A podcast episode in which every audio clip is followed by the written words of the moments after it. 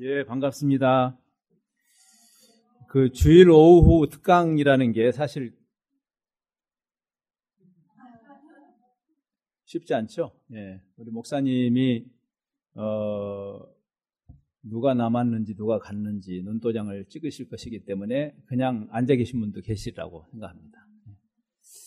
어, 오늘 참 그 너무나 귀한 설교를 해주셔서 전 많은 배움이 있었고 또 제가 오늘 설교를 들으면서 이런 생각을 했어요. 내가 뭘 보탤 수 있을까? 이런 생각을 했습니다. 아, 선교라는 화두를 따로 떼내서 이야기할 필요가 있나? 저는 제가 선교사지만 어, 그런 생각을 할 때가 많고 또 선교라는 주제를 가지고 특강을 하게 된다면 여러분 중에는 뭐 가슴이 뛰는 분도 혹 있을 수 있지만 대부분은 뭐 별로 어 글쎄 그 뭐 내가 크리스찬으로서 선교를 반대할 수는 없고 그렇지만 뭐 아, 정말 어 거의 그 울며 겨자 먹기로 어 그냥 해치워야 하는 그런 어, 필수 과목 정도 이렇게 생각할 수도 있겠습니다. 근데 사실 오늘 어, 제가 이제 여러분을 만나서 뭐한 시간 이내에 예, 한 시간 이내를 강조하겠습니다. 아, 너무 길게 하면 또 서로 힘드니까. 아, 근데 어떤 생각을 가지고 왔냐면 어, 잘 아시는 대로 금년이 에, 개혁의 에, 500주년이 되는 해죠. 그래서 지금 산지 사방에서 어, 500년 전에 우리 믿음의 선배들은 무엇을 회복했는가?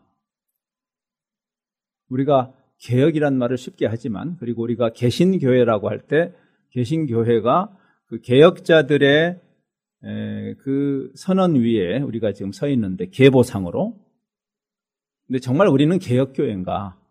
즉 500년 전에 선배들이 뭘 회복했으며 다시 500년이 흐르면서 뭘 잃어버렸는가를 많이 생각해야 되는 시기이기도 합니다. 그래서 개혁이라는 것이 새로운 종교를 만든 것이 아니고 어, 오히려 망가진 기독교가 회복되는 그래서 그 본질을 회복한 그런 의미가 훨씬 더 핵심적이죠. 그렇죠? 네. 리폼이란 말 자체가 병원에서도 많이 쓰지 않습니까? 이렇게 에, 건강하고 정상적인 몸이 사고를 당해서 어, 망가졌을 때 그래서 영어로는 그걸 deform 됐다고 그러잖아요. deform. 망가졌을 때 그거를 수술도 하고 어, 바로 잡아서 리폼하는 어, 잘 걷던 분이 넘어져서 어, 잘 못 걸을 때 그거를 이렇게 물리치료도 하고 또 걷는 훈련을 해서 다시 근력을 회복하고 이런 것들을 다 리폼이라고 하지 않습니까? 그래서 원래 레포메이션은 어, 뭔가 새로운 것을 추구했다라기보다는 오히려 어, 맛이 많이 가버린 중세 로마 교회가 어, 간판은 기독교였지만 내용은 전혀 복음이 아닌 에, 거기에 대한 어, 하나님의 말씀에 근거한 반동이었지 않습니까? 그래서 저는 오늘 이 선교라는 화두를 그런 레포메이션과 같은 그런 관점에서 그러면 우리는 지금 요즘 우리가 하고 있는 지난 30여년 저도 그 중에 한 사람이고 어, 우리 한민족 선교 운동이 굉장히 그 활발해졌던 요즘 한물 가긴 했지만 어, 그러나 지난 30년 동안 굉장히 활발해진 한민족 선교 운동은 건강했을까? 어, 건강하지 않다면 무엇이 건강하지 않은 것일까? 개혁 500주년을 맞아서 만일 선교가 제자리를 찾아야 된다면 여러분의 교회가 굉장히 건강한 어, 성경적 어, 복음의 회복을 위해서 선명한 복음의 회복을 위해서 굉장히 발버둥 치는 그런 공동체로 제 눈에 보이는데 예, 그렇다면 선교의 건강한 회복은 무엇일까? 라는 관점으로 어, 제가 이제 오늘 여러분과 한, 어, 한 시간 이내에 좀 고민을 해보는 자리를 갖겠습니다. 근데 이것은 사실 하나님께서 지금 시기적으로도 어, 우리가 선교를 어떻게 이해했는가, 선교를 어떻게 정의했는가에 생각이 많이 바뀌고 있는 그런 어, 상황이기도 합니다. 제가 여기 선교 개념 그랬는데 괄호에서 이해. 에, 우리가 선교를 뭐라고 보내? 전도도 마찬가지죠. 전도를 어떻게 정의하는가에 따라서 우리 전도, 전도 행위가 달라져요. 어, 예수 전당 불신 지옥 이렇게 외치면 세상이 변할까요? 왜 그렇게 할까요? 거기에는 전도에 대한 우리의 정의의 문제가 있어요. 선교도 마찬가지죠. 우리는 선교를 어떻게 이해하는가? 왜? 지금 현재 우리가 하고 있는 선교적 현실이 우리가 그 뒤에 있는 선교에 대한 우리의 이해하고 맞물려 있으니까 건강한 부분도 있고 건강하지 않은 부분도 있을 터인데 여기에 대한 하나님이 신앙 공동체, 선교 공동체에게 선교를 성경적으로 다시 재고하도록 하시는 그런 어, 섭리가 있고 그것을 조금 저는 나누려고 합니다. 그러면서 그러면 그것이 그런 생각의 변화가 우리의 선교 운동이 어떤 방향으로 가야 할 것인가. 막연하게 관행적으로 지금까지 해오던 일을 계속 열심히 하는 것이 중요한 것이 아니고 여러분 교회도 지금 뭐 중국이나 대만이나 뭐 또 저기 뭐 어, 모로코나 아, 이런 여러 군데 지금 여러분이 어, 귀한 사역을 하고 계신데 그걸 더 많이 하면 될까? 이런 이제 질문을 좀 던져보면서 요즘 하나님께서 저도 지금 제가 이제 은퇴를 앞두고 있는 선교사인데 퇴장할 무렵에 조금씩 깨달아지는 것들을 여러분과 좀 나누려고 합니다. 네. 아, 제가 이제 그 이렇게 지금 이제 이렇게 은퇴를 준비하고 있는 몇몇 선교사들 그런 이야기를 한 적이 있어요. 하나님이 우리 도움이 필요 없으신 게 분명하다. 아, 왜냐하면 우리 도움이 필요하셨다면 훨씬 더 빨리 깨닫게 하셔가지고 우리를 많이 써먹으, 써먹으셨을 텐데 에, 이제 에, 석양을 보면서 깨닫는 뭐 이런 거. 음. 아무튼 그래서 어, 이제 여기 우리 뭐 연로하신 분도 계시지만 그러나 이제 우리 젊은이들이 많으니 여러분이 앞으로 선교 운동이 어떻게 가야 할 것인가를 조금 어, 조언하는 그런 역할을 할 수 있으면 좋겠다. 그런 마음을 가지고 장황하게 제가 선언을 이야기했네요. 제가 기본적으로 네 개, 네 꼭지를 생각했는데 오늘은 가장 그 초석이 되는 두 꼭지를 여러분과 나눌랍니다. 더 있을 수는 있겠지만 제가 지금 이제 그동안 많이 고민하고 생각하는 연, 서로 연관되어 있는 네 가지 방향을 어, 먼저 이렇게 오버뷰를 할게요. 오늘 우리가 나눌 것은 가장 본질적인 관점을 나눌 겁니다. 또는 원론적인 관점. 그게 뭐냐면 여러분이 선교를 더 열심히 하는 교회가 되는 것도 귀하지만 선교하는 교회, 선교를 선교라는 어떤 행위를 많이 하는 이런 교회의 개념 보다 더 바람직한 방향은 이건 이건 틀렸다, 어, 죄다 이런 문제는 아닙니다. 그러나 지금까지는 주로 여기에 초점을 많이 맞췄던 것 같습니다. 예를 들어서 한국 교회가 어, 지금 2만 명을 보냈다. 라고 자랑하는. 근데 기분 나빠. 왜 2등이야? 왜냐면 1등만 알아주는 더러운 세상이니까. 그래서 우리가 1등 하기 위해서 100만 명 보내야 되지 않나? 뭐 이런, 이런 굉장히 그 유아기적인 생각을 갖고 있던 선교 운동에 머물지 말고 오히려 훨씬 더 요즘 많이 나온 화두입니다. 선교적 교회라는 말을 쓰는데 정량적 관점에서 정성적 관점 설명할게요. 말이 좀 어려워지는데 아무튼 이게 가장 중요한 기본적인 어, 방향의 전환이 필요해요. 여러분이 정말 선교적 공동체인가라는 질문을 던져야 돼요. 여러분의 주보에 나와 있는 몇 분에게 우리가 얼마큼 열심히 도와주냐 이, 이 문제라기보다는 그것도 중요하지만 여러분이 선교적 공동체인가 첫 번째 화두고요. 그것과 긴밀하게 맞물려, 맞물려 있는 것이 바로 이원론적인 선교. 즉, 우리가 어, 선교라는 것을 어떤 선교라는 영역을 만들어 놓고 또는 선교라는 어떤 어, 활동을 규정해 놓고 그 일을 많이 하는 것을 선교라고 생각하는 것이 굉장히 이원론적이에요. 제가 전도 아까 이야기 했어요. 전도도 마찬가지인데 예, 전도라는 것을 굉장히 우리는 이원론적으로 이해하는데 우리 복음주의 교회가 익숙합니다. 그래서 어떻게 하죠? 총동원 주일에 한 번씩 띠두르고 나가서 예수 전당 불신 쪽을 외치는 것을 전도라고 규정하죠. 내가 당장에 내일 월요일 날 캠퍼스에 가서 내일 직장에 가서 내일 지역사회로 다시 돌아가서 거기서 내가 증인으로 사는 것이 뭘까라는 이 고민을 하지 않고 왜 그렇게 됐을까? 전도든 선교든 우리가 지금까지 굉장히 이 선교의 개념을 이원론적으로 어, 이해했다면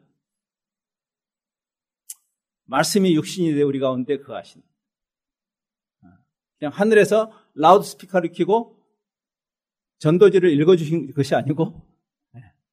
물론 말을 해야 되지만 예수님이 그 진리가 인간이 되셔서 오셔서 그 진리를 어, 담아내신 총체성 어, 하나님 우리를 이, 이 교회를 여기에 부르신 그 목적 의도 이런 것들을 생각해 보는 것이 바로 두 번째 꼭지입니다. 어렵죠? 조금 더 풀어가겠습니다. 그래서 이게 가장 이제 지금 많이 고민하고 있는 선교계가 또는 신학계가 고민하고 있는 그러나 쉬운 대답이 있는 것은 아닙니다. 이 질문 자체가 굉장히 무겁고 그래서 이것을 풀어나가는 방식도 단순 무시간 아, 그 우리 법륜 스님처럼 범, 어, 직문직설로 이렇게 대답할 수 있는 것은 물론 아닙니다. 그러나 이 고민을 해야 되는 거죠. 그래서 오늘 이제 이 고민을 조금 제가 풀어갈 거고요. 그러면서 이제 이것이 유발하는 한 두 가지 정도의 뭐 더 있을 수 있지만 파생적인 또는 적용적인 관점이 있어요. 제가 원래는 이제 네 꼭지를 다 준비했다가 어, 네 꼭지를 다 풀어내는 것은 너무 이게 에, 한 번에 이렇게 담아내는 것은 좀 지적인 설사가 일어나는 그런 일이기 때문에 그렇게 하지 않기로 했어요. 그러나 아, 이제 또 다른 기회가 됐을 때 우리가 생각할 수 있는 것이 또 첫 번째 처음 두 꼭지를 풀어나가는 가운데 3, 4번의 일부가 나오기 때문에 이제 제가 좀 절제를 했습니다. 그러나 이제 세 번째, 네 번째는 그래서 선교라는 그 이원론적으로 정의되어 있는 그 일을 위해서 많은 물, 물질을 동원하고 사람을 동원하는 이런 쪽보다는 하나님이 하시는 하나님의 나라의 통치가 임하는 거기에 우리가 하나님 나라의 백성으로서 어떻게 선교적으로 참여할 것인가라는 어, 그런 어, 그 어떤 우리의 관점과 행동의 전환이 필요하고 세 번째고 네 번째는 그래서 어떤 일로 해치우는 일로 어, 정의되었던 전도나 선교 과업 과업 중심으로 그것을 우리 함께 해치우자라는 이런 협력보다는 어떻게 우리가 하나님 나라의 백성으로서 하나님의 통치가 하늘에서 같이 땅에서 이루어지는 그 일에 우리 모두가 어, 건강하게 참여할 수 있을까? 조금 구체적인 그런 제안을 해보는 것이 네 번째 꼭지입니다. 이번 큰 그림을 제가 그렸고요. 이제 이 처음 두 가지를 오늘 좀 생각해 볼 수 있기를 바래요. 그래서 제가 여러분에게 뭐 오늘 강의를 마친 다음에 가서 어, 이제 앞으로부터 해야 할 무슨 뭐세 어, 가지 행동 강령 이런 것이 나오지는 않을 겁니다. 그래서 어쩌자는 거지? 아마 그런 생각을 하면서 가게 될 가능성이 많습니다. 근데 그것은 사실 예수님도 그렇게 하셨잖아요. 예수님도 제자들을 불러놓고 뭘 하라고 하시지 않고 굉장히 애매모호하게 산상수훈을 주셨잖아요. 그러니까 산상수훈 정말 조금 복창 터지지 않습니까, 여러분? 아니 제자를 불렀으면 뭐 이거 이거 이거 이거 이렇게 체크리스트를 줘가지고 이거 해라 이렇게 하면 좋을 텐데 에, 심령이 가난한 자는 복이 있다. 그래서요, 뭐 이게 좀 이상하고 그래서 답답한 친구들이 이게 질문하잖아요. 에, 그래, 그래서 그러면 어떻게 하는 게 좋겠습니까? 그러면 질문은 내가 했는데 예수님이 너는 어떻게 생각하느냐 뭐 이렇게 원래 본질적인 논의는 그렇습니다. 근데 그게 가장 중요하죠. 어, 여러분이 그 목사님 설교를 매주 들으면서 저도 인터넷으로 설교 몇 개를 들었는데 아, 여러분이 그런 느낌을 가질 거예요. 참 좋은데 그래서 어쩌자는 겁니까? 너는 어떻게 생각하느냐? 어. 사실 그게 우리가 그 과정을 가야 할 부분이에요. 선교 운동을 요건 요거 요것을 이렇게 이렇게 바꾸자 이렇게 말해 가지고 되는 것이 아니고 이것은 일종의 회심이에요. 회심. 회심의 과정을 가는 것이니까 자, 그 슬라이드를 좀 보면서 어, 몇 가지를 정리해 보겠습니다. 첫 번째 꼭지가 선교하는 교회라는 선교와 연관해서 우리 교회를 규정할 때 선교하는 교회로 많이 규정을 했는데 이것을 선교적 교회로 어, 가야 된다. 이 말을 좀 풀어볼게요. 이제 이 논의는 선교 행위가 중요해요. 실천이 중요하고 네, 선교 행위, 선교 실천. 이제 그 영미권에서 이것을 doing mission이라는 말을 씁니다. doing mission. 선교를 한다. 한다. 이렇게. 네. 여름에 단기팀이 또 여름에 가고 선교를 하죠. 그렇죠? 네. 근데 이제 그것, 그것을 부정하는 건 아니지만, 그러나 오히려 그런 관점보다는 우리 교회가 우리 교회를 교회로 부르신 그 선교적 본질, 선교적 자질, 이것을 being missional이라는 말 씁니다. being. 그러니까 그 본질과 자질에서 행위가 나오면 좋아요. 그건 좋은 일입니다.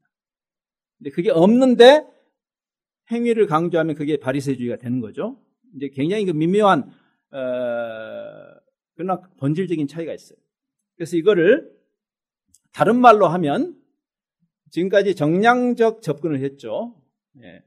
정량적 접근. 우리 교회는 몇 명의 선교사를 보냈는가? 우리 교회는 어, 예산의 몇 퍼센트가 선교 헌금으로 가는가? 예를 들어 이런 것이. 다시 말해 이건 나쁘다는 이야기 아닙니다. 아까 우리 식사하면서 어, 11조 이야기를 했어요. 우리 목사님이 여러분에게 너무 11조 설교를 안 하시니까 우리가 여기서 우리끼리 11조 이야기를 했습니다. 근데 11조를 하는 게 좋으냐 나쁘냐 이런 어, 11조라는 10의 1이라는 그 정량적 접근 으로 11조 문제를 풀 수 있는 것은 아닌 것이 분명해요. 왜냐하면 그 뒤에 있는 우리가 왜 헌금을 하는가? 하나님이 요즘 공하셔요? 아, 요즘은 좀 힘들다 나도. 어? 옛날 같이 않다 수입이. 뭐 어, 우리한테 지금 하나님이 우리 코 묻은 돈을 좀 뺏어가려고 하는 건 아니잖아요. 그러니까 헌금이라는 그 훨씬 더 본질적인 의미를 이해하지 않은 채 몇 퍼센트를 드리는 게 맞나 이렇게 말하는 것은 굉장히 헌금의 그 본질을 호도하는 일이 되는 거죠. 그래서 선, 선교도 선교를 자꾸만 정량적으로만 접근하는 거죠. 지금도 대부분은 그렇습니다. 저도 선교 단체에 있기 때문에 선교 단체처럼 과업 중심적인 어, 집단이 많이 저지르는 잘못이에요. 우리가 고민하고 있는 거죠. 그렇죠? 그래서 원래 선교라는 개념이 여러분 선교라는 단어가 성경에 없는 거 아시죠? 아이고 할렐루야죠. 선교가 싫었던 분들은 선교라는 개념이 있기 때문에 이거는 정량적으로 이해하려고 하면 안 되는 거죠. 예. 그래서 이것은 여러분의 교회에 선교적 참여하고 연관을 짓는다면 이것은 자 우리 교회는 하늘사랑 교회는 우리가 보는 우리의 관점이나 태도나 우리의 가치관이나 이 교회를 특징 지우는 DNA가 선교적인가? 라는 정성적인 질문을 하는 것이에요. 이제 조금 더 설명할게요. 그래서 이제 이, 이런 논의를 크게 세 가지 관점에서 계속 지금 하고 있습니다. 굉장히 폭넓게. 지금 굉장히 많은 논의가 있어요. 선교적 교회라는 말, 이제 집에 가셔가지고, 어, 뭐, 구글이나 이런 데서 선교적 교회 이렇게 치면은 굉장히 많은 책들도 나오고 막 논의들. 또 영어로 구글에서 미셔널 철치라는 어, 이 선교적이라는 단어를 만들어냈어요. 원래 여러분이 그 어, 마이크로소프트 워드에 들어가지고 missional이라는 단어를 치면은 빨간 줄이 켜져. 이게 spelling이 틀렸다고. 영어 사전에도 아직 안 들어가 있는. 왜냐하면 그동안 선교하면 항상 어떤 행동으로만 활동으로만 선교를 정의했기 때문에 어떤 어, 그 어떤 정성적 관점, 어떤 그 어, 속성으로서의 선교를 이야기하기 위해서 일부러 이 단어를 만들어낸 거예요. 미션을. 근데 왜 우리가 어, 선교를 열심히 하는 교회라기보다는 선교적 교회가 돼야 되는가라는 이 논의가 가장 중요하기는 신학적으로 그게 맞기 때문에. 선교라는 것을 우리가 이 제도 교회, 이 제도 교회가 특별한 사람, 저는 제가 특별한 사람인 줄 알았죠. 제가 선교사로 가겠다고 했으니까 30년 전에. 그러니까 제도 교회가 저를 파송한 교회가 있어요. 음, 그 교회가 특별한 사람을 특별한 곳에 보내서 시행하는 특별한 일 이렇게 선교를 정의했어요. 그동안. 음. 근데 그게 맞나? 정말 성경이 그렇게 말하나? 오히려 하나님 나라의 완성이라는 사명. 원래 선교란 말 자체가 사명이라는 뜻인 거 아시죠? 이제 이런 이야기도 있습니다. 미션이란 말이 우리 단어에서 한국말로 번역할 때 선교, 교를 선포한다라는 말로 번역함으로 이미 그 사명의 개념이 축소됐다. 그런 말을 하는 사람도 있어요. 선교라는 단어가 미션이라는 단어를 제대로 번역한 것일까? 너무 좁게 번역한 것 같아요. 제가 볼 때는. 근데 이미 우리, 우리 입에 이미 선교가 붙어 있기 때문에 대체하기는 어렵습니다. 그러나 원래 사명이라는 뜻인 거 아시죠? 예. 어떤 회사가 또는 어떤, 어, 어떤 그, 어, NGO 같은 데가 우리 사명 선언문 이렇게 쓰잖아요. 예. 그럴 때 mission statement라고 말을 씁니다. 사명. 그러니까 하나님의 나라의 완성이라는 그 거대한 사명을 위해서 사명적 공동체로 부르신 것이 교회다. 여러분 교회란 말이 부르심이란 의미인 거 아시죠? 네, 잘 배우셨죠? 그러니까 교회는 어떤 목적이 있어서 부르신 거니까. 근데 그 목적이 목적이란 말 자체예요. 선교란 말. 그러니까 어떤 우리가 아주 작은 어떤 어, 프로젝트로 잘못 정의한 그것을 해치우는 게 선교가 아니라 궁극적으로 하나님이 꿈꾸시는 성경 전체를 통해서 하나님께서 궁극적으로 이루고자 하시는 그, 어, 큰 그림을 위해서 부름받은 에클레시아, 부름받은 우리다. 그래서 이미 우리는 신학적으로 선교적 공동체인 거예요. 사명적 공동체. 그렇죠? 예. 어, 릭 워렌 같은 사람이 에, 그 목적이 이끄는 삶이라는 책을 어, 쓰기 전에 더 중요한 책을 먼저 썼어요. 사실 우리에게는 목적이 이끄는 사람이 많이 알려져 있지만 목적이 이끄는 교회라는 책이에요. 그분이 맨 처음에 쓴 책입니다. 책. 근데 그, 그 깨달음이 온 거죠. 한 지역교회 목회자로서. 아,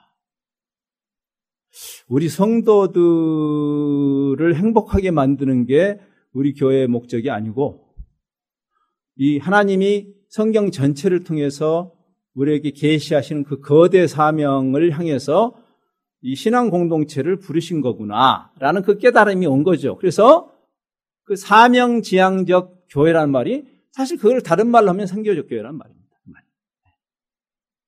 그래서 이 선교적 교회를 고민하고 논의하는 장에서 어, 가장 중시하는 성경적 근거 중에 하나가 물론 성경 전체지만 요한복음 17장에 있는 말이에요. 요한복음 17장에 예수님이 이제 교회를 위해서 중보 기도를 하시지 않습니까? 네. 거기서 예수님이 이렇게 말씀하죠. 아버지께서 나를 세상에 보내신 것처럼 보냄이란 뜻이잖아요. 선경 그 미션이란 말이 예. 어떤 목적이 있어서 보내는 거죠. 아버지께서 나를 세상에 보내신 것처럼 나도 저들을 교회를 세상에 보내었다라고 말합니다. 그러니까 이게 재미있는 말이에요. 어떤 선교라는 행위를 많이 하는 쪽으로 교회가 선교를 이해했을 때는 교회 자리매김을 어떻게 했냐면 우리 중에 바울이 누구지? 바나바가 누구지? 우리 중에 누구를 보낼고 어, 특별히 그 너무 쉽게 열받고 어, 헌신하기 좋아하는 우리 젊은이들 잘 꼬드겨 가지고 이렇게 분위기 뜨겁게 만들어서 막 눈물 콧물 흘면서 하면 저 친구 보내고 손 터는 그런 역할이 뭐그 친구들은 성교제 가서 막 후회하고 뭐 이런 어, 그것이 교회 역할이 아니고 즉 sending church라는. 우리가 우리 중에 누구를 보낼 거 우리가 보내는 개념이 사실은 아니었던 거죠. 그렇죠? 하나님이 보내는 거거든요.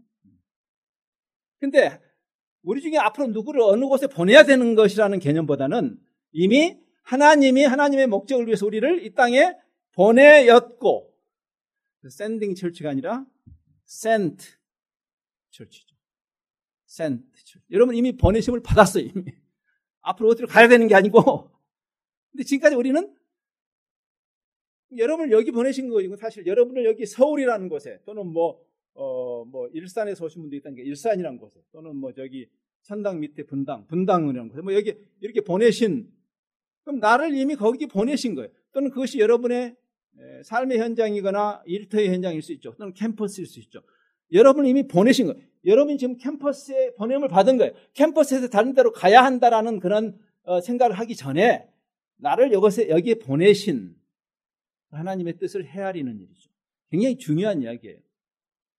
근데 그건 하지 않고 자꾸만 우리가 누군가를 이렇게 해서 어디 가서 이상한 일을 하는 것을 성결하고 정의하는 것처럼 성경적으로 좀 문제가 있는 지금 이제 에, 상당히 많은 문제가 여기서 발생하는 거죠. 자, 그래서 신학적으로 우리가 선교적 공동체라는 그 인식, 그 다음에 상황적으로도 하나님이 이 시대에 우리가 이, 이 문제를 고민하지 않으면 안 되는 시대를 만드셨어요. 냉전 이후에 어, 소위 그 냉전이 풀리면서 어떤 일이 일어났죠? 인구 이동이 일어났잖아요. 그렇죠? 네. 그래서 이것을 이제 우리가 세계화 현상이 이 어, 이런 그 인구 이동과 세계화가 서로 맞물려 있잖아요. 예. 인구 이동은 옛날에도 있었죠. 로마 시대도 있었지만 아마 유사 이래로 지금처럼 거대 물결을 형성하면서 어, 인구가 이동한 적이 없죠. 자, 그러면서 어떤 현상이 일어났죠? 전통적으로는 제가 어, 78년도에 그래서 교회를 잘 정해야 돼. 교, 교회 어떤 교회를 만나는 바람에 그 교회가 78년도만 해도 우리가 70년대만 해도 선교라는 말하고 우리하고는 서로 사마띠 아니할세였어요. 선교사 하면 제가 선교사로 파송받을 때 굉장히 쑥스러웠어요. 왜냐하면 제 마음속에도 나는 선교사가 아니야. 선교사는 눈이 파랗고 슈바이처나 리빙스턴 같은 사람이 슈바이 저 선교사지 왜 다, 내가 이렇게 생긴 사람이 왜 선교사가 이런 생각을 하던 때였죠. 그렇죠? 그래서 그때는 선교에 헌신한다는 것은 선교에 대한 어, 성경적 신학적 이해도 좀 깊지 못했기도 했지만 상황적으로도 냉전 시대에는 어땠어요? 어디론가 누가 가야만 할 수 있었어요. 한반도에 아예 외국인이 없었죠. 예를 들어서 어 그래서 저희 때는 뭐 여기 이제 저 어 우리 좀 나이 지긋하신 분들은 다 공감하실 거예요. 이렇게 길을 가다가 외국 사람이 있으면 한 30분을 쫓아다녔어요. 신기해가지고. 야, 외국 사람. 서양 사람 무조건 미국 사람이죠? 미국 사람, 영어 한마디도 모르는 서양 사람인데 미국 사람이라고 그러면 쫓아내. 신기해가지고. 왜? 너무나 순도 높은 순종들만 사는 한반도. 그러니까 여기서 우리가 세계 선교에 동참한다는 것은 일단 해외로 가야 거죠. 사실은 해외 선교라는 말이 틀리지 않을 시대였어요. 그 시대에는. 재밌는 논의가 요즘에는 선교 앞에 해외라는 말을 자꾸 붙이지 말자. 의미가 없다. 어, overseas. 어, 왜냐하면 지금 세계화 현상이 어떤 일을 만들었죠? 여러분의 이웃이 뭐 다문화 가정, 유학생들, 뭐 굉장히 많은 숫자에 지금 뭐 한국에 200만 명 이상의 외국인이 있다고 제가 들었는데 어마어마한 거죠. 서울이라는 도시가 한 15년 전만, 10여 년 전만 해도 세계의 그 global city라는 global city, 어, 그 기준이 정확히 뭔지는 모르지만 짐작은 가죠. global city라는 것은 무조건 사이즈로 정하는 게 아니고 그 안에 인구 분포나 여러 가지 그, 어, 사회 문화적 어, 그런 그 요소들을 어, 측정해서 어, 이렇게 순위를 먹이는 그래서 세계의 뭐 10대 글로벌 시티스라고 하면 한국은 100대에도 안 들어갔죠. 한국은 워낙 순종들만 모여 있는 곳이니까. 근데 요즘 최근에 나온 10대 글로벌 시디에 서울이 들어갔습니다. 10대. 전 세계에 가장 많은 인종들이 뒤섞여 사는 도시 10개 중에 하나가 서울이에요, 이제. 근데 우리는 지금도 어디론가 보내야 된다고 생각합니다. 네. 그러니까 이 상황적으로 하나님이 어떤 깨달음을 주시냐면 선교지, 우리가 보통 선교지, 뭐 모로코 선교지잖아요. 네. 또 모로코의 뭐 교회가 강해져서 선교사를 보낼 수 있으면 좋지만 지금 그, 그 정도 기대할 수 있는 곳은 아니니까 거기는 누군가가 가야만 하는 게 여러분 잘하는 것입니다. 그 그걸 저는 거부하는 거 아니에요. 그러나 몇몇 예외적인 북한 같은데 이런 데 빼놓고는 이제는 현장에 있는 그리스도인들이 선교적 상황을 벗어날 수 없는 상황이 됐어요. 그래서 선교지와 선교사를 파송하는 나라, 선교사를 받는 것과 선교사를 보내는 샌딩과 리시빙의 이 깔끔한 구분이 사라졌죠. 그러면서 요즘 많이 쓰는 표현이 땅끝이 다가왔다. 내 곁에 와 있구나, 땅끝이. 문전 선교. 월드 미션 at your doorstep. 여러분 문만 열면 거기가 세계 선교지. 이건 어떻게 할 건가? 이 고민을 해야 돼. 상황적으로도 신학적으로도 물론이지만 신학이 너무 어려우면 신학을 빼놓고라도 지금 우리가 이 변화된 상황에 대해서 뭔가 교회가 또는 그리스도인들이 예수 그리스도의 복음을 가진 사람으로서 피할 수 없는 상황을 하나님이 연출하신단 말이죠. 그렇죠? 그래서 이런 우스갯소리가 있어요. 이걸 깨닫지 못하고 계속 어디론가 아, 우리는 그래도 우리 중에 또 열받은 젊은이 한 명 이렇게 헌신시켜가지고 그 친구를 방글라데시에 보내야지.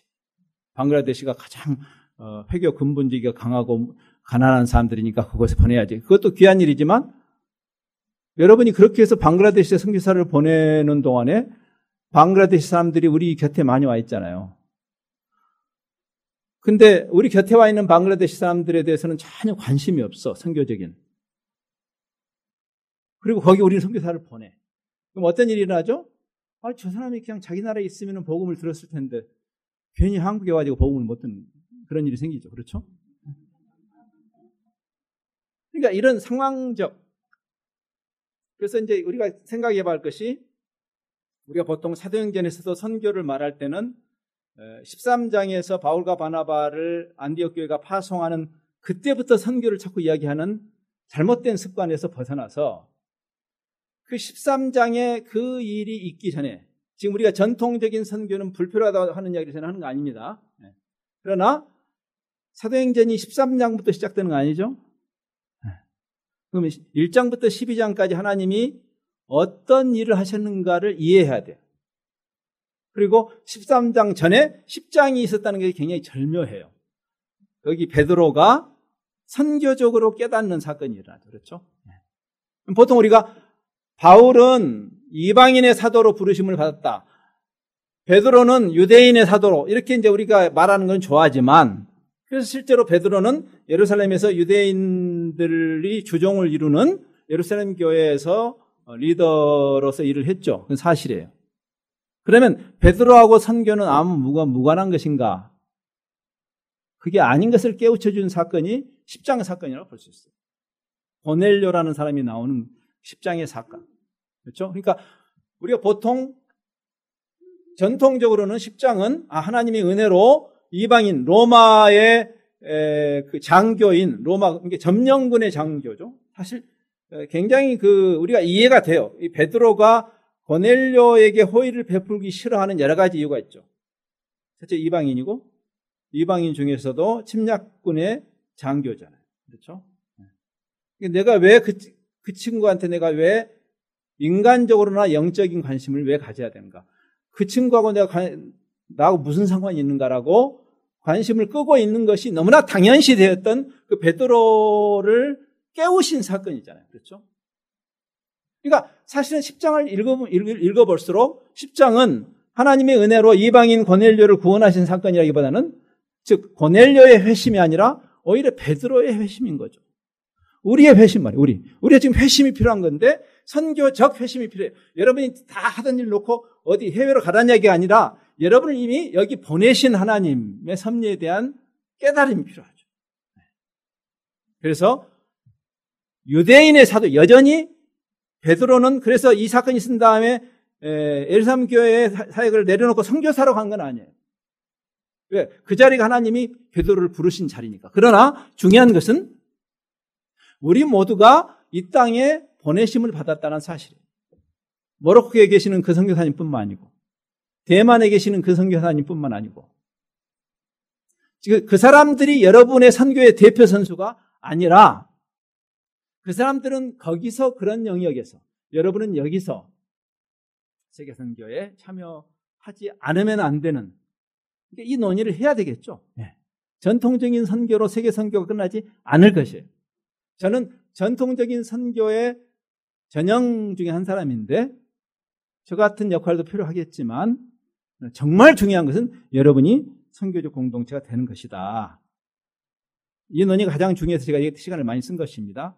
또 하나의 중요한 실천적인 이슈가 있어요. 우리가 흔히 이야기하죠. 존재, 비인과 도인 이야기하자. 우리가 우리가 정말 선교적 전제가 아닌데 선교적 행위를 강조하게 될 때 생기는 문제가 있어요.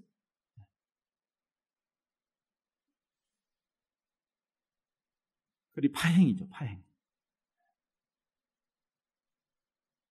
마리아가 돼야 마르다의 섬김이 의미가 있는 것과 비슷합니다. 마르다의 섬김이 귀하지만 주님은 야, 제가 아까도 이야기했지만 하나님이 우리 도움이 필요하셔서 여러분 피곤한데 주일 오후까지 앉혀놓고 좀 도와달라. 어? 가는 세월을 누가 맡겠느냐? 나도 요즘 힘들다. 어? 도와달라 하는 거 아니잖아요. 네. 하나님의 선교라는 말을 쓰죠. 그래서 하나님의 선교. 하나님이 하셔요. 우리를 동참시키시지만, 우리를 동참시키시는 의도가 우리의 도움이 필요해서 도와달라는 의도는 아닌 거 아시잖아요. 그렇죠? 말씀 한마디로 천지를 창조하신 그분이 예. 그래서 선교라는 것은 사실 우리들이 열심히 해서 끝낼 수 있는 일이 아닌 것을 이해해야 돼요. 하나님의 선교예요. 이미 1700년 전에 믿음의 선배인 성 어거스틴이 맨 처음에 그 당시 라틴 말로 missio Dei라는 말을 썼어요. 선교는 하나님께 속한 것이다. Missio Dei. The mission of God. 하나님께 속한 것이다. 성부 하나님이 성자 하나님을 보내시고 성부와 성자가 성령 하나님을 보내시는 하나님의 그 사역에 우리 같은 인간들을 우리 도움이 필요해서가 아니라 우리 인간들을 하나님이 사랑하셔서 우리를 그리스도의 몸이라는 우리가 하나님이 되는 건 아니지만 나 신적인 존재로 우리를 부르시잖아요. 그리고 그 하나님의 삼위 하나님의 고유한 그 일에 우리가 꼽살이 끼도록 하는 은혜. 그걸 이해해야 되는 거죠. 그렇죠? 우리가 무슨 하나님을 위해서 무슨 뭐 앵벌이 하라고 지금 하신 건 아니잖아요. 그러니까 이제 이런 이해. 그래서 그, 그래서 그런 선교적 존재에 대한 깊은 묵상이 필요한 것이. 전도도 마찬가지죠. 가장 전도를 열심히 한다는 사람이 가장 반복음적일 수 있다는 사실을 이해해야 돼요.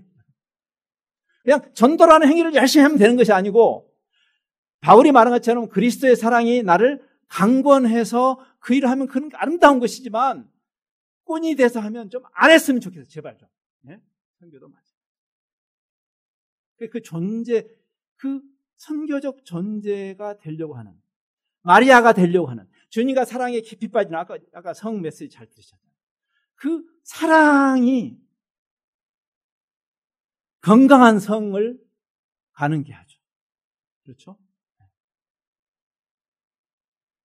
그래서 이렇게 말할 수 있어요. 선교라는 명분으로 아무나 무슨 일이든 아무렇게나 해도 된다는 그런 행동주의.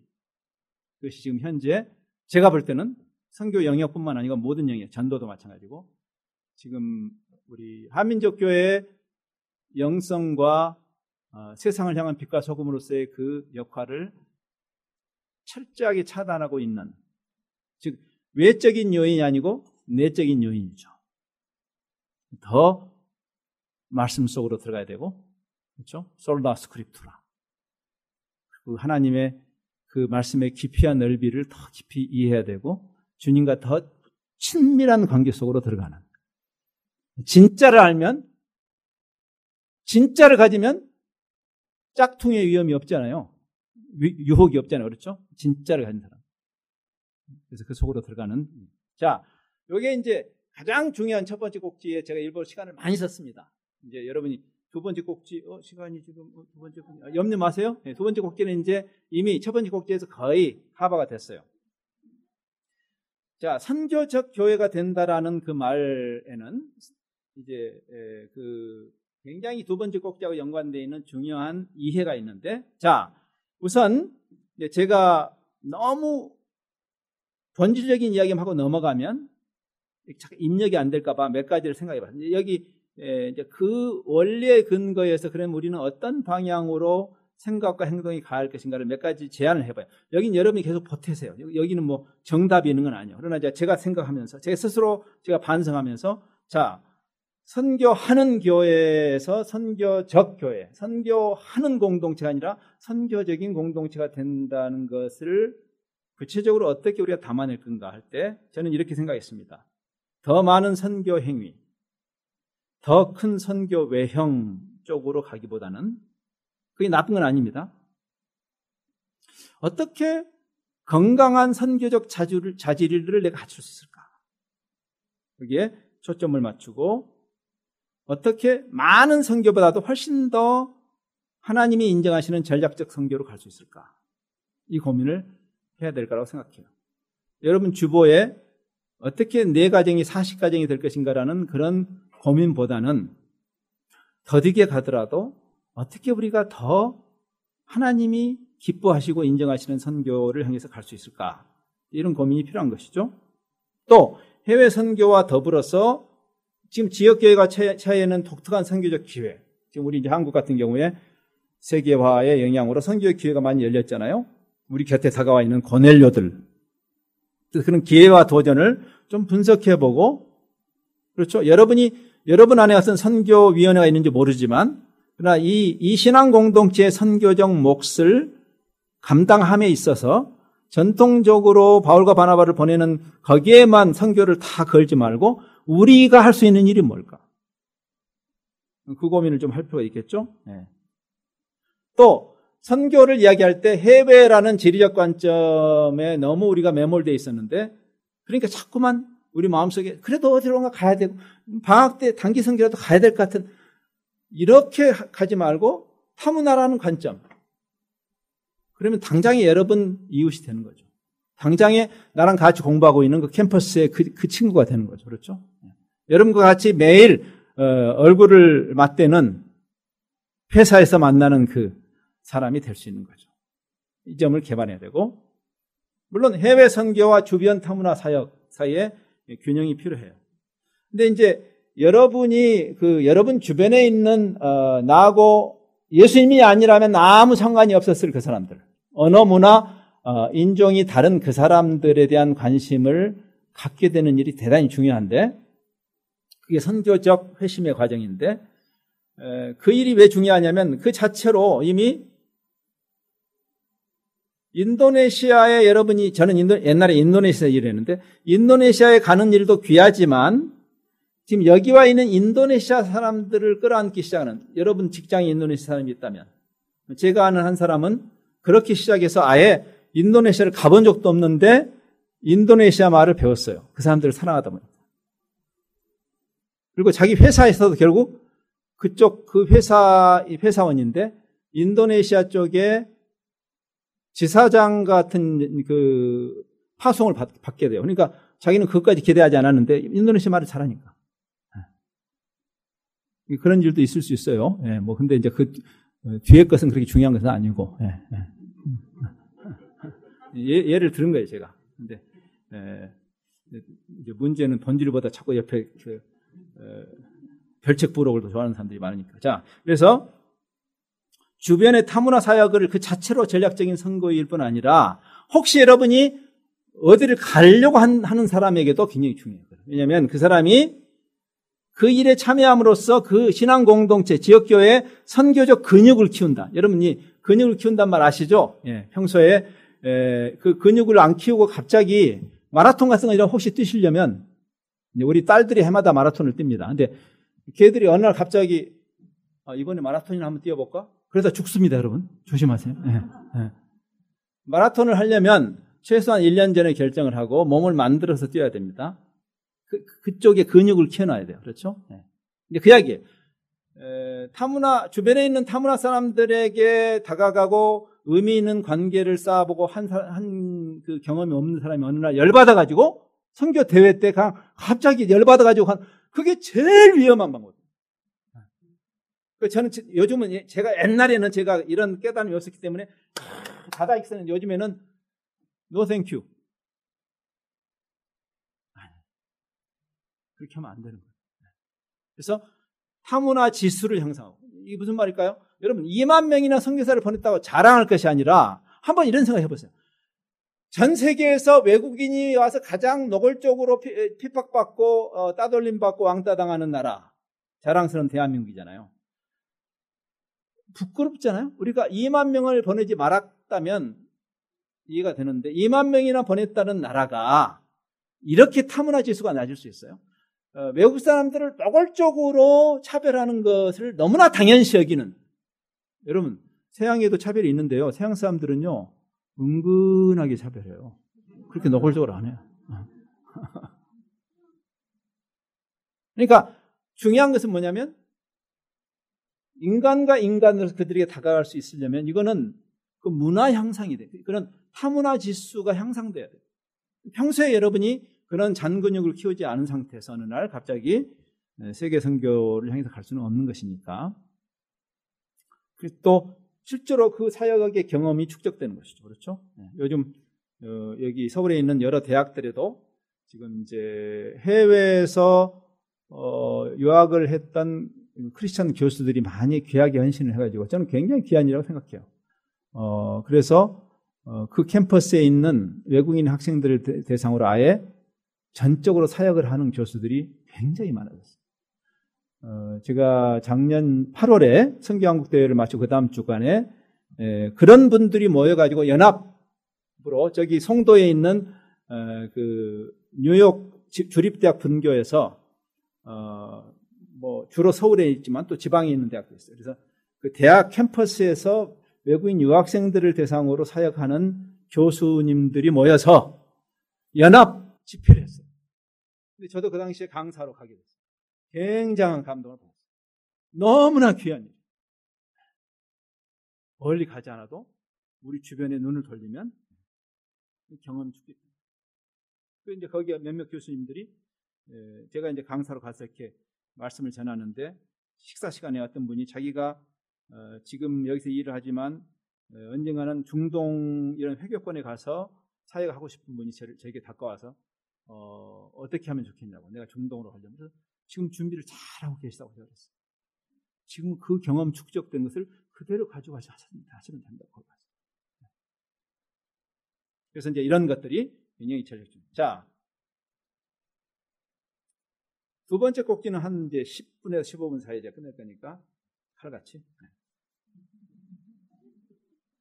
자, 1번의 그 이야기를 사실 어떤 다른 각도에서 옮기면 2번이 될 수 있다고 저는 봐요. 무슨 말이냐면 우리의 전도나 선교가 지금까지 우리 해온 전도나 선교가 다 쓸데없다는 이야기를 하는 것은 아닙니다. 그러나 온전하지 않았습니다. 지금도 마찬가지. 왜? 너무나 이원론적으로 접근했기 때문에. 이원론이란 것이 뭐냐면 이런 거죠.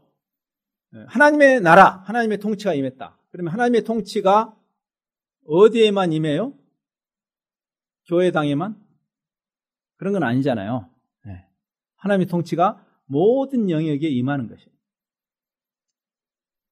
예수를 안 믿는 사람에게도 하나님의 통치가 임하는 것이. 인간뿐 아니라 피조 세계에도 하나님의 통치가 임할 것이. 그래서 에베소서는 예수 그리스도를 통해서 만유를 통일하실 거다 그랬어요. 예수님이 우리 인간들만을 위해서 오신 건 아닙니다. 기억하셔야 돼요. 또 인간들 중에서도 영혼만을 위해서 오신 거 아닌가? 이제 영혼구원이라는 말을 저는 요즘 아예 안 씁니다, 저는. 영혼구원이라는 말이 굉장히 이원론적인 관점에서 나온 것이니까. 하나님이 우리를 영혼만 만드신 게 아니잖아요. 우리 몸, 정서 다 만드셨잖아요. 그리고 하나님이 다른 건 다 폐기하고 하나님이 그냥 영혼만 좋아하셔. 빨대 갖고 다니면서 영혼만 빨아먹어. 그게 영혼 구원이에요? 이게 좀 잘못된 거예요. 이게 이원론적인 그, 어, 이 오래된 이야기죠. 그렇죠? 바울 서신이나 성경의 서신서들을 보면 그래서 그 영지주의자들을 조심하게 하는 그 영지주의가 이원론에 기반한 종교 이해고 철학이에요. 영지주의. 오래된 거예요. 소위 플라톤적 이원론이라는 말을 쓰죠. 어, 신약 성경이 그리그로 사용되면서 거의 자동적으로 이원론이 들어와요. 그리그로 쓰이면서 그 그릭 필로소피가 들어오는 거예요. 그게 이원론이에요. 이 세상에는 거관계 있고 속한 것이 있다. 그래서 우리 우리 기도 속에도 이원론이 많이 나오잖아요. 하나님 감사합니다. 우리 장로님 저 기도 시키면 여기 장로님도 조심하세요. 어, 시키면 꼭 이원론적인 기도를 하시죠. 하나님 감사합니다. 지난 6일 동안 우리는 세속에 쪄들어 살다가 다시 이제 다시 성도들이 거룩한 곳에 모여서 그 이원론이에요. 그 말은 번역한 즉 하나님 저는 이원, 이원, 론자입니다그 말하고 똑같아요. 근데 그런 게 우리가 깊이 들어와 있는 거죠. 그러다 보니까 어떻게 돼요? 전도나 선교도 종교적인 활동으로 규정이 되어 있습니다. 대단히 심각한 문제입니다. 근데 그 가장 헬라적인 관점을 갖다 썼던 그 요한이 태초에 로고스가 계셨다. 헬라 철학의 핵심이죠. 로고스란 말은. 성경이 만든 말이 아니라 이미 헬라 철학에 쓰던 말이에요. 근데 그분이 사실은 하나님이셨다. 당신들은 모르고 말하지만 하나님이셨다. 그분이 이원론적으로 우리에게 하나의 관념으로 오신 것이 아니라 육신을 입고 성육해서 오셨다. 요즘 이제 탈육이라는 말도 씁니다. 탈육. 그냥 설명하면 된다고 생각하는 것. 말씀도 그냥 하나님과의 인격적인 교감으로 보지 않고 단순한 분석의 대상으로 보는 것이 탈육적 성경공부예요. 근데 주님은 성육적이죠. 이게 뭘 말하냐면 우리가 복음을 증거한다. 우리를 증인으로 부르셨거든요. 증인으로 부르셨어요. 증인. 근데 증인이라는 존재가 굉장히 중요해요. 무슨 말이냐면 지금까지는 전도든 선교든 무엇이 전도냐, 무엇을 전하느냐, what. 어떻게 전하느냐, how. 이 둘도 굉장히 중요한 질문이지만 우리가 빠뜨려진 질문이 하나 있어요. 누가 전하느냐. 이것은 이제 제가 정확하게 설명 안 해도 최근에 우리가 청문회를 많이 겪으면서 여러분이 깨달았을 거예요. 그렇죠? 네. 법꾸라지가 말을 아무리 번지르하게 해도 그 사람이 누구냐 말을 더듬어도 기왕 말할 거면 논리 정연하게 잘 말하는 게 물론 중요해요. 그러나 양치기 소년 이야기 아시잖아요. 그렇죠? 네. 그러면 세상에게 우리가 정인이 되는 쉽게 말하면 네가 증인이냐라는 질문 주님이 하시는 거예요, 사실. 네가 제자냐라고 묻는 거예요, 사실. 어떤 종교적인 행동을 하라는 것이 아니고, 그렇죠? 자기는 증인이 아니야, 보니까. 양치기 소년이야. 근데 자꾸 나가서 온 세상에 가장 좋은 단어들은 그리스도인들이 다 쓰잖아요, 요즘. 그렇죠? 네? 말이나 못하면 밉지는 않지, 그렇죠? 그래서 요즘 세상도 짜증을 내는 거 아니겠습니까? 친절한 금자씨가 나와서 너나 잘하세요. 이렇게. 그러니까 이런 것들이 이미 우리에게 부메랑이 되어서 교회에게 그리고 하나님의 나라의 가장 큰 장애 요인으로 이미 와 있는 거죠. 더 이상 기독교를 믿을 수가 없는, 신뢰할 수가 없는, 복음을 믿는 건 둘째치고 저 사람들이 하는 말을 믿을 수 없는. 이것은 단순히 윤리 도덕적인 덕담 수준이 아니고 우리의 그 존재하고 연결되는 대단히 중요한 이야기. 이 고민을 하는 것이 누가 말하느냐가 중요해. 누가 말. 문재인 대통령이 말을 조금 더듬거려도 그래도 사람들이 점수를 주는 이유는 말을 잘해서가 아니잖아요. 전도가 뭘까? 그래서 증인으로 부르셨는데 증거 행위에 집착하지 말고 증인됨에 집착해야 됩니다. 복음에 대해서 말하는 사람들이 아니라 복음을 담아내는 사람들이 되는. 복음을 누리는 사람들이 아닌데 어떻게 복음에 대해서 설명하면 세상이 변한다고 생각해요. 너나 잘하지. 이런 고민을.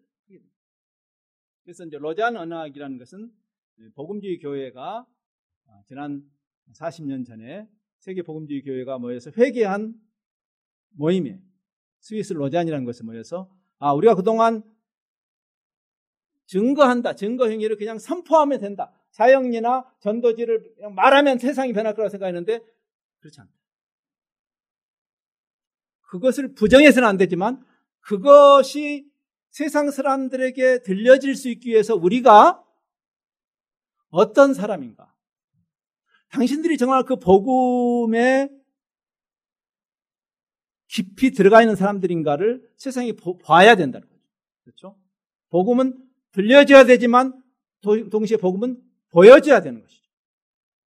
근데 보여주는 게 무슨 금리 빨라고 이런 거 보여주는 게 아니라 그 복음의 가치가 그리스도인들을 봤을 때 그래서 초대교회는 그 어두움이 빛이 싫어서 빛을 억압하면서도 핍박이죠. 존경했다는 거 아니겠어요?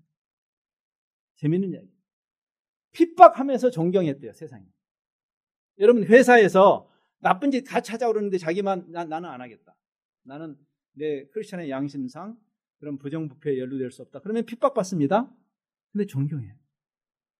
근데요, 지금 회사 일이 밀렸는데 오늘 성경 공부 가야 돼서 나 못 간다. 그러면 경멸해요. 지금 종교 생활 열심히 하라는 이야기가 아니고 성경 공부나 공예배가 중요하지 않다는 말이 아니라 우리의 종교적 열심을 가지고 차별화를 낼 수 있는 것이 아니고 증인된다는 것은 복음을 담아내고 구현하는 사람들이 증인이에요. 그 사람들이 말하면 말을 더듬거려도 세상이 그래. 여러분 옛날에 제가 제가 81년에 한국을 떠났는데 70년대까지만 해도요. 이렇게 전도하려고 하면 사람들이 최소한 적개심을 가지고는 안 했던 것 같아요. 제 기억에 뭐 열심히 전도하면 들어주는 신용이라도 하는 그런 예의가 있었고 그리고 끝난 다음에 예수님을 영접하지 않은 것을 대단히 미안, 미안해하는 염치가 있었어요. 그것은 뭐냐면 그때까지만 해도 그래도 우리가 욕을 덜 먹을 때 교회가 지금은 어린 반푼아치도 없죠. 네. 아니, 내가 나라를 비운 사이에 무슨 일이 일어난 거예요?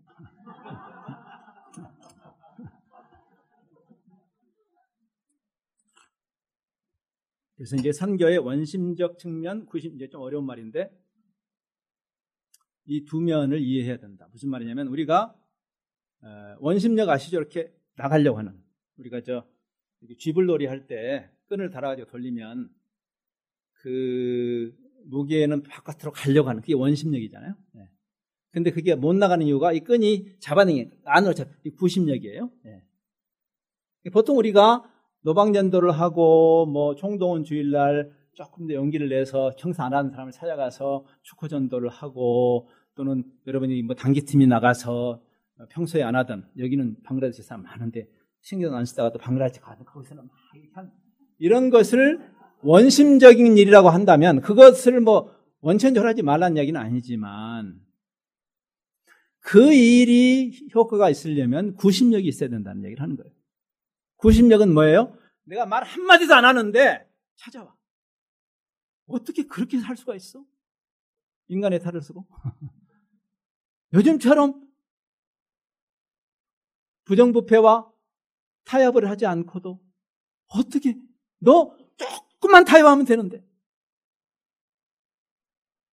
어떻게 그렇게 살 수가 있느냐고 그 소망의 이유를 묻는 사람들에 대해서 베드로가 말하잖아요. 나가서 시끄럽게 하지 않아도 나에게 빨려 들어오는 그게 구심력이에요. 근데 기본적으로 그 구심력이 가장 기본이죠, 사실은. 빛과 소금이라는 개념에서 그게 가장 기본이죠. 내가 나가서 떠들지 않아도 세상 사람들이 나도 너처럼 살고 싶다라고 하는 그 구심력을 가진 사람이 말하면 사람들이 듭니다. 아마 이 시대의 교회가 회복해야 할 진정한 잃어버린 것은 구심력이 아닐까요? 그래서 이제 이런 관점에서 몇 가지 행동 관, 그, 어, 어떻게 해야 할까라는 그 관점을 좀 몇 개 설명하고 이제 마치겠습니다. 남아있는 과업, 보통 우리가 선교계가 남아있는 선교의 남은 과업을 어떻게 에, 감당할까 이런 고민을 하는데 남은 과업이 아직도 이렇게 많이 남아있는 이유가 뭘까? 많은 사람들이 우리 복음주의 전통에서는 전도를 안 해서 그렇다. 자꾸 이러는데 전도를 안 해서도 그럴 겁니다. 저도 뭐 거기에 그게 틀렸다고 말하지는 않아요. 그러나 전도를 안 해서일까 과연? 선교를 안 해서일까? 제가 요즘 뒤늦게 고등학, 고등학교 동기들 모임을 가기 시작했어요. 왜냐하면 제가 반성하면서 옛날에 제가 예수 믿은 다음에 더 세상 사람들하고 더 많이 교류를 해야 되는데 사실은 왜? 우리가 복음을 나눠야 할 대상이 교인들이 아니잖아요.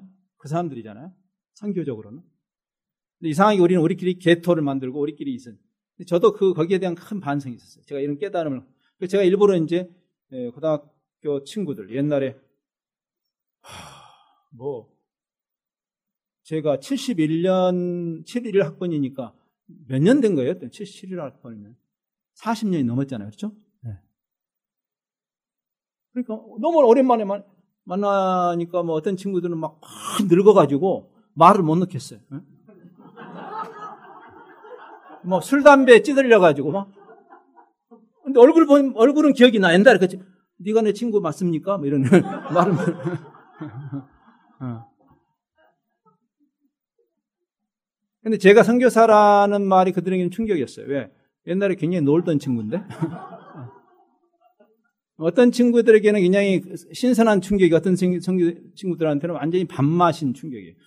너 옛날에 괜찮았는데 어찌다 그렇게 됐냐, 이렇게. 어, 어. 그냥 기독교에 대한 반감이 있는 친구들. 이제 그러면서 자연스럽게 많은 이야기들이 나오는데 제가 그걸 느꼈어요. 전도의 부재가 아닌 것을. 잡상인들에게 지쳐있는 친구들을 제가 많이 만나요. 전도의 이름으로 잡상인 짓을 하는 사람. 아주 막. 야, 너네 기독교는 왜 그러냐? 주님이 잡상인일까요? 남은 과업의 이슈가 양이 아니라 질임을 인식하고, 그렇죠? 퀄리티가 떨어져 있어, 우리 스스로. 함량 부족. 다다익선의 무차별 동원계 많이 보내고 많이 이렇게 해야 될까? 나무 가 업을 그렇게 끝내야 될까? 지역교회에서도 마찬가지겠죠. 여러분들 현실적으로 도전이 없지 않을 겁니다. 여러분 뭐 숫자 많지 않고 여러분 뭐 이 정도 space를 임대하고 여기 utility 내고 만만치 않을 거예요. 마음속에 자꾸 야 그래도 기왕이면 다홍치만데. 제가 오늘 아침에 와서 이렇게 저쪽에서 걸어오는데 어, 이 동네에 교회들이 많더라고요. 근데 다들 나와서 약간 호객 행위 같은 걸 이렇게 하시더라고요. 어, 조금 많이 불편했어요. 근데 그래도 여기는 안 하시더라고. 네. 근데 정말 우리가 그렇게 막 끌어 모으는 것이 정말 우리가 해야 할 일일까? 그래서 그 총체성의 회복. 전통적인 선교 운동은 준비 안 된 100명보다 이제 전통적인 선교도 제가 지금 하지 말자는 게 아니니까 여러분이 지금 그 아까 주보에 나와 있는 그분들과 같은 그런 일을 계속 한다고 하면 앞으로 또 새로운 지역에 여러분이 선교사를 파송해야 할 그런 거룩한 부담을 주실 때 준비 안 된 100명의 선교사를 보내기보다는 검증된 한 명을 보내는 게 중요하다. 이런 깨달음이 필요해요. 지금 많이 보내는 게 중요한 게 아니라 정말 그 일에 맞는 사람이 가야 돼요. 그래서 제가 이런 비유를 할 수 있어요. 어, 자꾸 수도가 새. 여러분 가끔 집에 수도관 이렇게 연결 부분이 막 새가요. 쩔쩔쩔 새면은 참 성가시죠. 또 그 저 기술자 부르면 돈도 많이 들고. 그래서 어느 날 결심을 하고 내가 한번 해버리라고 메인을 잠그고 그걸 틀어서 몽키 스파나인가? 어, 그걸 이렇게 해가 열어가지고 보니까 거기에 이 그 관에 이렇게 볼트 너트가 있는데 이게 하나가 약간 망가져가지고 그 사이를 세는 거예요. 그럼 거기에는 뭐가 필요하죠? 거기에 그 규격에 맞는 하나의 그 너트 하나가 필요해요. 너트 하나. 그렇죠? 정확하게 그 다이미터가 맞는 그거. 10개 필요해요? 하나 필요해요. 하나 하면 돼, 하나. 근데 누가, 아, 우리 집에 그거 많다, 이렇게 한 박스를 가져왔는데, 거기에 모든 규격의 것들이 다 있는데, 수천 개가 있는데, 하나도 맞는 놈이 없어, 하나. 네? 그럼 아름다운 가게로 보내야 돼, 그렇게. 네. 거기에는 100개, 1000개가 필요한 게 아니라, 하나가 필요해, 하나. 하나님의 선교가 인해 전술로 된다고 생각하세요?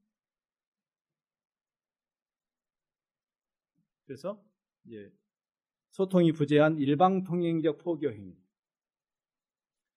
소통, 여러분 선포라는 말을 우리가 잘못 쓰고 있는데 제가 이해하는 선포는 세상이 그 말을 좋아하든 싫어하든 아까 우리 목사님이 선포를 했어요. 예를 들어서. 그렇죠? 성의에 대해서, 동성애에 대해서, 옳고 그름에 대해서. 그럼 선포는 뭐냐면 세상이 싫어해도 이것 때문에 내가 돌을 맞아도 성경이 말하는 것을 말하는 것이 선포예요. 그러나 선포라는 것이 소통을 배제하는 것은 아니에요. 우리는 선포를 소통하지 않는 것을 정당화하는 데 쓰고 있어요. 그건 옳잖아요. 주님은 소통을 하셔요. 타협을 하지 않는데 진리를 타협하시지는 않는데 그러나 그 진리를 소통하셔요. 이제 우리가 놓치는 부분이 그 부분이죠. 우물가의 여인을 생각해 보세요. 주님이 선포하려면 어떻게 했대? 내 이것, 네 죄를 알렸다니 나쁜 것 같으니라고. 네? 네? 그렇잖아요. 오늘 설교를 생각해 보세요. 어? 남편 다섯이나 있었지? 지금 같이 있는 남, 남자도 지금 네 남편 아니지? 이 나쁜 것. 이렇게 하셔야 되는 거예요? 선포를 하시려면? 그건 아니잖아요. 하나님이 우리, 우리 대화하자고 이사야서에서 말씀하십니다. 그렇게 무섭게 다가오시는 하나님이 여전히 하고 디베이트 하자. 그러니까 주님이 그렇게 하셨어요. 다양한 사람에게 다양한 방법. 그렇죠? 예수님이 우물가의 예인에게 접근하는 방법이 다르고 율법사에게 접근하는 방법이 다르고 사개오에게 방법은 그 사람의 눈높이를 맞추는 소통하는 사람의 기본이죠. 어떻게 참편일적으로 무조건 들이대요? 예수 천당 불신족 이렇게 하는 것이 과연 주님이 원하시는 방법일까 한번 생각해 봐요. 도대체 소통을 하겠다는 것인지 안 하겠다는 것인지 알 수 없는 이런 일을 왜 계속 해야 돼요? 우리가 그래서 일방통행적 포교 행위, 프로파간다 이건 옳지 않아요. 그건 주님의 의도가 아니에요. 또 타정극교는 물러가지고 막 무슨 뭐 절간에 가지고 똥 누고고 이런 일을 왜 해요? 타종교를 우리가 경멸할 수 있는 자유가 있어요, 우리한테? 아니에요. 주님도 그렇게 안 했죠. 그 시대에 다실론 사회에서 단 한 번도 주님이, 심지어는, 심지어는 우상을 가장 우상이 많던 시절에 예수님 당시. 단 하나의 우상도 찍은 적이 없어요, 예수님. 말해보세요. 내가 성경 빠뜨리는 거 있나? 우리 안에 있는 우상은 찍어야 돼요. 우리 안에 들어와 있는 우상. 그렇죠? 아까 성에 있어서도 왜 성이 잘못 나가는가? 우리 안에 자기 쾌락을 우상으로 만들기 때문에 생기는. 그 우상은 찍어야죠.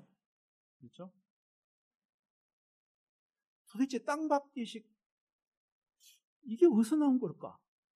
아주 정도처럼 되어 있는데 이게 도대체 어, 왜 이렇게 하는 건가? 무슨 이벤트가 되는 것이 주님이 지금 이벤트에 목마르신 분입니다. 진실을 되지 못한 이상한 뻥튀기식. 이렇게 하지 말고 지역사회와 신앙 공동체에서 빛과 소금으로 검증된 일꾼들, 우리 가운데 빛과 소금의 역할을 하는 분들이 거기도 가야 돼요. 여러분, 바울과 바나바가 망나니였는데 그날 열받아서 간 거 아니잖아요. 마지막 페이지입니다. 소망대입니다. 마지막 페이지. 그래서 이제 전도나 선교를 종교 행위로 규정하지 말고 이제 이게 이원론이라고 제가 말씀드렸어요. 어떤 종교적인 영역을 만들고 종교적인 행위를 만들어서 그것을 해치우는 것을 신앙생활 또는 전도 선교라고 말하는 그것을 그거는 벗어나야 합니다. 오히려 거룩하다는 것은 구별됨이죠. 세상 속으로 들어가야 되는 거, 세상과 분리되지 않고 분리라는 개념보다는 오히려 차별화하죠. 그렇죠? In the world, but not of the world. 이 세상에 있는데 이 세상과 다른 가치관을 가집니다. 그것은 소리쳐서 되는 게 아니라 발견돼야 되는 거예요. 여러분이 회사에서 크리스찬으로 산다는 의미가 뭘까? 성교사님들 회사 생활 해보세요. 그렇게 말, 저도 왕년에 했어요. 그러니까 알아요. 그리고 어렵다는 거 알아요. 어려워요. 맞아요. 부정부패를 너무나 당연하게 구조하기 무기조리한데. 그때가 증거의 기회죠. 사실은. 그때가.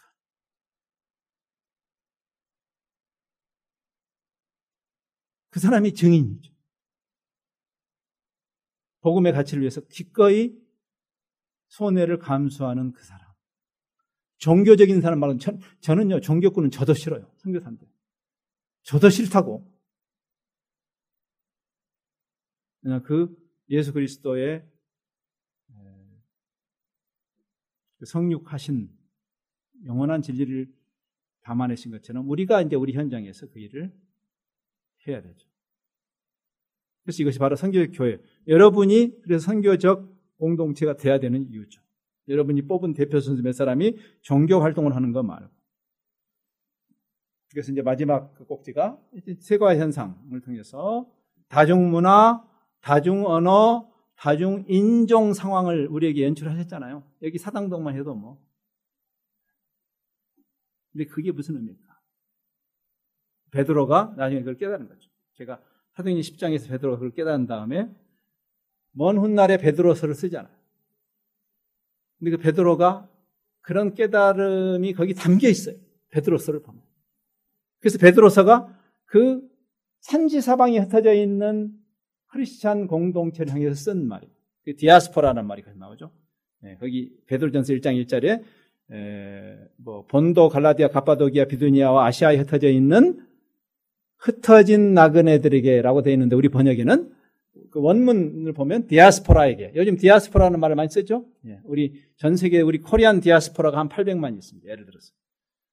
그럼 800만 중에 아무리 적게 잡아도 100만에서 200만은 크리스천들이에요.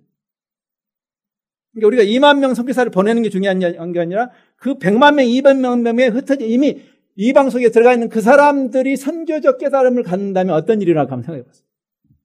지금 우리가 뭐 2만 명에 4만 명 보내는 게 능사가 아닌 거죠. 그렇죠? 근데 그 사람들이 선교적인 깨달음을 가지고 그 열방 가운데 사는 선교적 삶이 어떻게 가능해져요?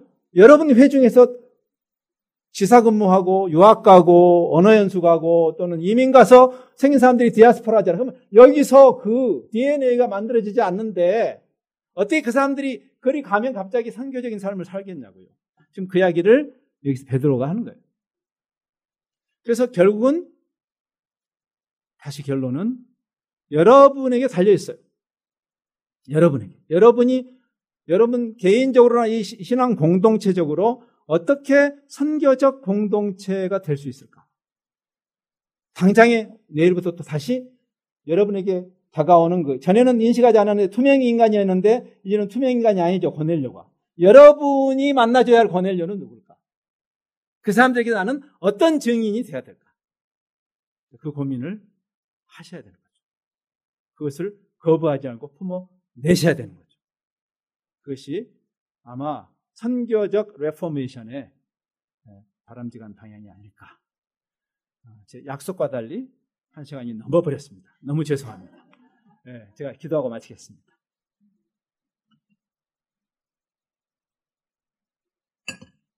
하나님, 베드로가 그 출애굽기 19장에 있는 너희는 택하신 족속이다. 왕의 제사장들이다. 거룩한 나라다. 구별된 소유된 백성이다. 라고 교회의 정체성을 이방인들 가운데 흩어져 있는 그 디아스포라 신앙 공동체에게 그렇게 정의하신 자기 자신은 유대인의 사도로 부르심을 받았지만 그러나 그것이 이분법적으로 그래서 베드로는 하나님의 성교하고 무관한 사람이 아니라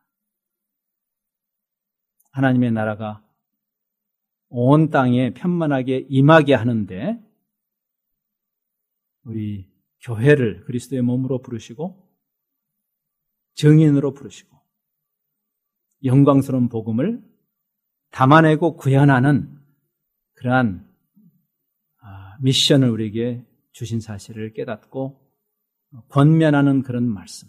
아니 성경 전체가 통합적으로 그리고 일관되게 우리에게 요구하시는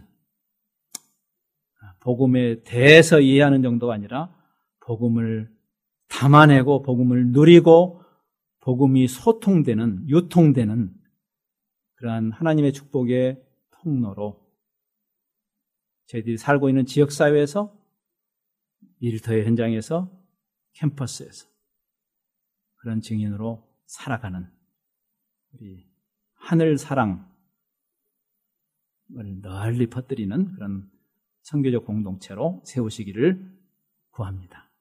예, 주일 오후에 피곤한 시간에 저희들이 예, 이런 시간을 가졌는데 예, 하나님께서 주의 성령께서 계속 우리 마음속에 도전하시고 또 내일 다시 우리 삶의 현장으로 돌아갈 때 거기서 우리가 선교적 백성인 것이 검증되고 드러나는 그런 신나는 여정이 계속되도록 은혜를 베푸시옵소서. 예수님 이름으로 기도합니다.